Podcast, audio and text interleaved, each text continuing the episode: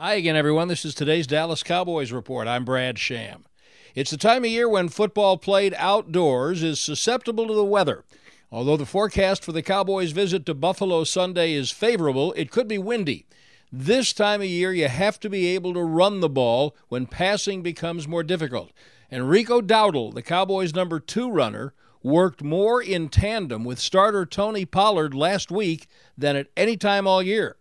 The run game is always a big factor. When you can get the run game going with the way um, Dak is playing, I mean, I think that pretty much makes makes us unstoppable as a team. That's just them being smart as coaches. Um, with him not doing too much and taking too many plays and reps, just trying to make sure we all good and fresh and healthy um, for the stretch down the road for the playoffs. For this last month of the season, that's what every part of every game plan will be pointing to. That's today's Cowboys Report. I'm Brad Sham.